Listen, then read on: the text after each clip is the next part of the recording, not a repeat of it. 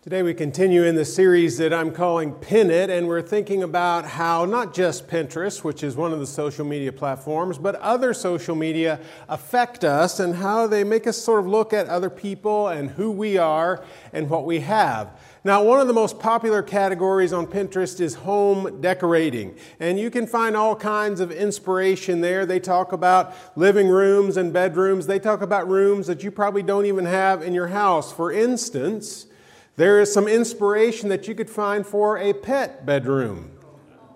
And I don't mean a little boy's bedroom decorated in doggies and puppies, right? I'm talking about a bedroom for Fido, okay? Most of us don't have that, right? But that's sort of the way it works. Is that there throughout the categories, and this, this again goes through all social media, is we see people who have, well, they have a lot more than we do. If you got room for a dog bedroom, you probably got a little more room than most of us do in our houses, right?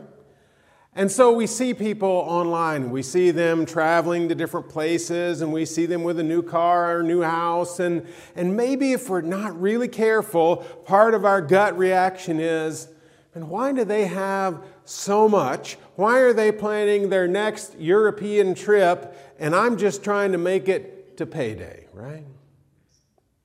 Why is it that way? I mean, it's not so much that you wish they didn't have what they have, that's fine. But why does it seem so unequal? And that can begin to translate into our thinking about what we have. You know, most of us, if we look around the world, we recognize that virtually everyone who will be in this building today is rich compared to 50% of the world that lives on $2 a day or less right? It's not much money. And we have far more than that. So we know that's true, and yet, if we're pretty honest with ourselves, we would say, it doesn't always feel like we're rich, right? It doesn't always feel like we have excess. Compared to the rest of the world, we know we do. We know that's true. We know it in our heads. But when we look around us, it's easy to compare what we have to other people and feel like we just don't have enough that there are people around us who have more. And it's true. No matter what you have, you can look around and find someone who has more, who is doing more, who is enjoying more of their wealth than we are. That's just reality. And that can make us sort of discontent. That can make us a little bit ungrateful because we wish we had what someone else has. And we live in a culture in which, well, we spend a lot of money. And in fact, lots of things are becoming more extravagant. If you look at the size of houses that are being built in our country today, if you look back a few years, what you find is they're much bigger, they're much grander. That's just the way it is, right? We expect more than we did a few years ago. Look at the celebrations of life. And most of us who have been around and been around church for a while, or really anybody, we can, we can see that if you look back at weddings the way they were 20 years ago, 40 years ago, 50 years ago, they are much grander events than they used to be. Look at an anniversary celebration, look at a baby shower, look at a gender reveal, and it's all so extravagant. We like that. We look at TV programs that show us luxurious homes and cars, and we want all that. You know, I look at those weddings and I have couples who come to me and say, We just can't afford to get married. And what they mean is, we can't afford to have a big reception. And I want to say, and I do sometimes, I can get you married pretty cheap, okay? that doesn't cost that much. But we want more. We want the extravagant. And it's easy to feel like we just don't have enough. And that, that changes the way we understand life if we're not careful. Because when we get to that point, then it feels like I'm missing out. My life is just incomplete. My life is not as good as somebody else because I don't have what they have. Now, the thing is, when we think about that, Human beings have been struggling with that for a very long time. It is not anything new. Sometimes it just feels like my life is not going to measure up to what other people have. So, what does Scripture have to say about that? And today I'd look to, like to look at just a couple of passages that I think speak into this and help us understand what we have and how we should approach it. The first one is found in the book of Hebrews.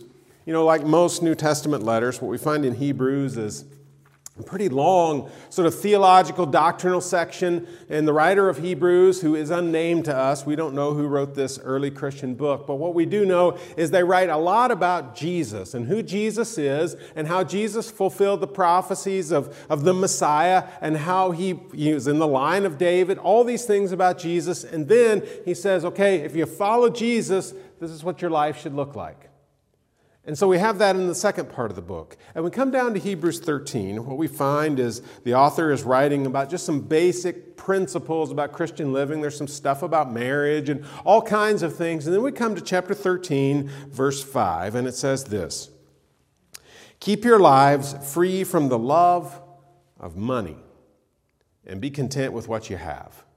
Because God has said, Never will I leave you, never will I forsake you. Now, what te- that tells me is that people in the first century were dealing with feelings, thoughts, and emotions that are very much like the ones that we deal with today. That they fell in love with money just like people do today. And we've seen that, right? We've seen people who, just like this, just like the author says, keep your lives free from the love of money. We know people who are in love with money and the things that money can buy. And maybe, if we're honest, there are times when we've fallen in love with money. We've fallen in love with what we could purchase. We've fallen in love with how much money is in the bank. And we've seen that in the lives of other people. Maybe we've seen it in ourselves. And the writer of Hebrews says that's a dangerous path to walk down because it takes you away from God. And he says instead of being in love with money, be content with what you have. Now, there's the challenge, isn't it? Be content with what you have. In other words, God has blessed every single one of us. God has blessed us with certain resources. Now, that's true in lots of different areas of life. That's not just true with money, that's true with some of our talents and abilities. That's a resource. We have time that we can use. That's a resource. And then we have financial resources. And we have been blessed with certain financial resources. And the writer of Hebrews says what we need to be is content with what God has given us. Well, our inclination is to be anything but content because we look around and wish we had stuff and money that other people have. And instead, the writer says, Look what you've got, see that as a blessing, and use that. In other words, be happy with the life you've got rather than wishing you had a different life. Now, that translates into all kinds of areas of life, but today we're talking about money. So, you know, we would like more. Every one of us. We sort of like money, if we're honest. But the writer of Hebrews says God's blessed you with a certain amount. Learn to be happy with that. Learn to be content with what God has given you. Also, want us to look over in 1 Corinthians 11. And as we think about this whole concept that never seems like we have enough, never seems like we can get what we want, we come to 1 Corinthians 11, and that passage is one that we read during our Lord's Supper observance lots of times because Paul deals with that in this passage, and he deals with it in a, in a very clear way about what it means to take the Lord's Supper. But he's dealing with a specific problem in the church in Corinth. And maybe you've studied this before, but what's going on is they're coming together as a body of believers, a community of faith, and they're going to take the Lord's Supper, but they make that part of a bigger meal. And it's not like we talked about maybe last week or a couple weeks ago that they come in and everybody brings a dish and they lay it out on the table and you go down the line and you share. That's not the way it worked, okay? It's like everybody brings their picnic basket, they find a corner of the room, and then they eat their own food and you don't share. Okay, it's a little hard for us to imagine doing that, but that's exactly what was going on. Now, there was great disparity in the early church between people who were wealthy and people who had nothing. You had a good many slaves in the ancient church, okay? And then you had people who had a lot. In fact, a lot of times the church would meet in the homes of people who had more. And so people come in and, well, you got some people who have a pretty nice meal. Maybe they brought their prime rib. And you got somebody else who has, you know, peanut butter sandwich. And it didn't seem right. In fact, you might have people who had nothing. And the people with more were not sharing with the people who had nothing. And Paul saw that. And he says basically, this is not the Lord's Supper. There's no way that you can come around the table and remember Jesus through his body and his blood if that's what you've just done. Listen to what he says 1 Corinthians 11, beginning in verse 20. Paul says, So when you come together, it is not the Lord's Supper you eat. In other words, this can't even be the Lord's Supper the way you're treating one another.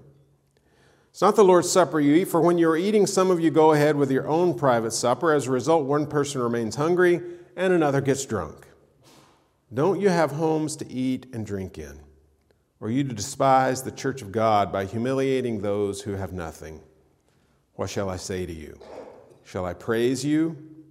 Certainly not in this matter. So, what's the application for us? You know, it's not just on social media that we look around and see what other people have. It's not just home decorating or, or the, the sites that deal with cars, or anything else that we could spend a clothes, we could spend a lot of money on. It's also when we have human interaction. When we look around and we know someone who has a lot more. And you know, we have to be really careful about the way we treat people. And whether we are making people feel bad because they have little or making people feel bad because they have much. And I've seen both, right? I've seen situations in church where you have people who have pretty good means come together, and those who don't have that feel completely left out because you got a group talking about new cars and new homes, and you got people talking about vacations and all these things that they're going to buy and do, and the person who has less, they got nothing to add to that conversation because they're not spending that kind of money, and they feel bad. That should not happen in the church. And then I've been in other situations where people almost sort of compete for how little they have or how little they had sometime in their life, and those who have had more resources are almost made to feel guilty because of it. That's not healthy either. Whenever we make people feel bad, whenever we shame people for what they have, basically, Paul is saying that's not the church. Because that's not a group of people who can gather around the table and take the bread and the cup and remember the body and the blood of Jesus. Instead, we've got to build each other up. So, what does this teach us? If we look at both those passages, and think about how the passage in Hebrews reminds us to be content, and the passage in 1 Corinthians reminds us that we need to treat each other with respect regardless of our resources. It's pretty simple. Here it is three words Enough is enough. So, so if I've got what God has given me, and it provides living indoors, and food, and clothing, for my family, you know what that is? That's enough. And it's easy to want more. And it's easy to feel like it's unfair. And that person who has more, they're not a better person than me. Why did all those questions we ask? And what we've got to remind ourselves is if God has blessed me with this, and it is enough, live indoors, food to eat, clothes to wear. It's enough. And I can be content with that. I can be thankful for that. Now, I may have to work at that. I may have to train myself for that, but enough is enough. So, how do we put that into practice in our lives? Three things that I think we can do. First of all, practice thankfulness. Be thankful for what God has given us. Now, a lot of times when we try to practice thankfulness, here's how it goes. I sure am thankful that I don't have to live like the people in, and then you insert some country where you know people are poor, right? Well, it seems like it's deeper than that to me. And that almost feels like our thankfulness is built on what other people don't have. And, and to me, and I've said that before, okay? You, you may have heard me say that. And I don't want to make people feel bad for saying that. That's not my goal. But I've tried to stop saying that because my thankfulness is not based on what someone else doesn't have. My thankfulness is based on the fact that God has blessed me with enough. And enough is enough. And so my thankfulness is not in you know, sort of relation to what someone else has. It's not because I have more than someone else, I'm thankful because of how God has blessed me. Just like the writer of Hebrews reminds us to just be content with what God has given us. And so we give thanks. God, I'm thankful that I had a way to get to church today. Maybe I drove my own car. You know, maybe I was just blessed enough to have a friend who brought me to church. There's a blessing. Most of us, if we weren't in too big a hurry, had something to eat this morning, right? Well, I'm blessed. Most of us know there's going to be food for the rest of the day. I'm blessed. Most of us know we're going to have a place to go this afternoon that's going to be warm and it's not going to be wet. That's enough. And I can be thankful for those things. I can be thankful for the way that God has blessed me. Number two, live simply. This is hard to do in our culture. When we live in a culture where we're almost trying to outdo each other on the parties, the celebrations, the stuff we have, the cars, the houses, to say, you know what, I'm not going to be in that competition. I'm not going to enter that rat race. What I'm going to do is I'm going to live within my means and maybe below my means so that I can help other people. And I'm going to live simply. I don't need two of everything when one will do. It's those kinds of conscious choices because we can always find something to buy. We can always find something to spend our money on. There's something you like, and you'd like a new one. Same here. And we have to make the conscious choice that I don't necessarily need more. I don't necessarily need better. I don't necessarily need new. And we have to make that choice. That's hard to do because our culture says, and we, if you watch any TV, open a magazine, read a newspaper, you're going to be told you need more. What you have is not good enough. You got to make this purchase to make your life better. We have to make the choice to live simply. And then finally, give generously. When we make the choice of giving something away, we are saying, I'm going to take what I have, what God has blessed me with, and it's not going to be mine anymore.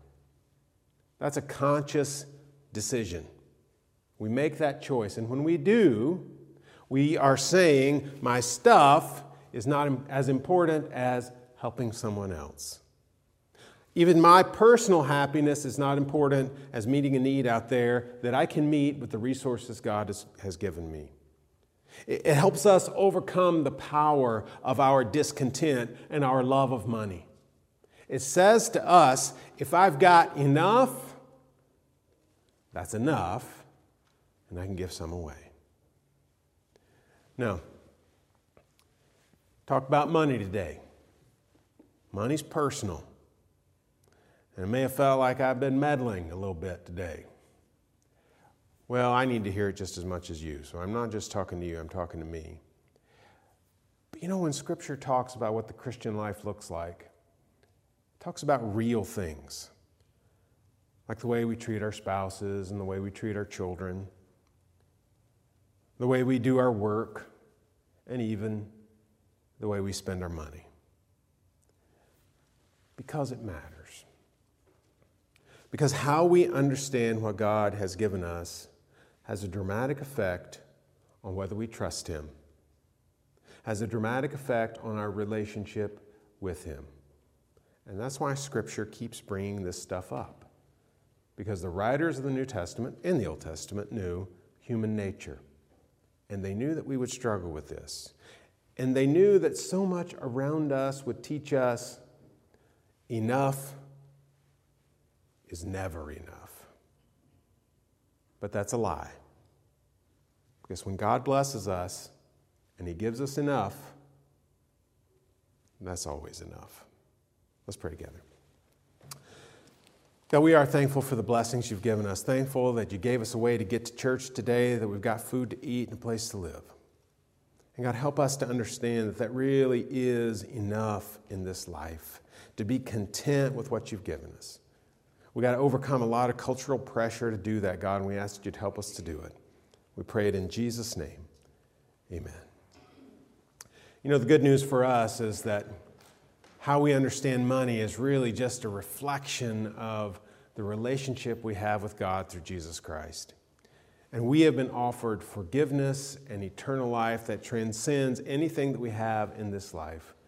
And we have the opportunity to respond to that great gift today. And if, if you'd like to respond to that, to what Jesus has offered you, forgiveness of sin and eternal life, we'd love to walk you through that process. Come forward, let us know as we sing our invitation. Let's stand together.